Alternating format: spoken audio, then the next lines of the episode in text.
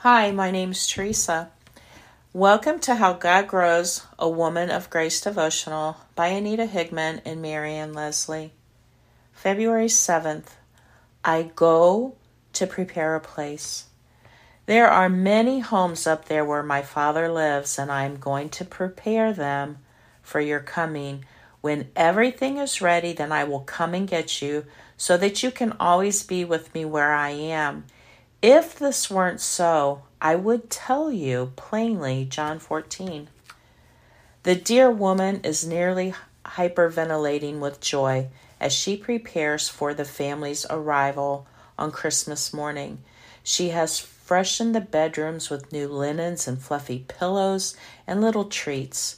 She has scented the house with fresh pine, spices, and homemade everything. She has turkey and ham on all the fixings all the family's favorite, a feast fit for a king. All is in readiness, and her heart is nearly bursting with love to see their faces.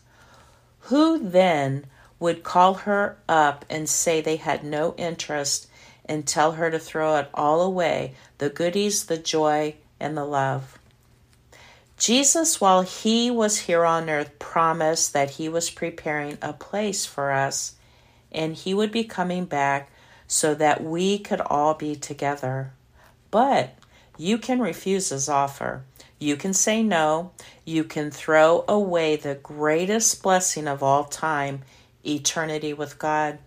Christ is bursting with love to see your face. Are you excited to see His? Pray with me. Lord, make me ready and excited for the day when we meet face to face. Amen.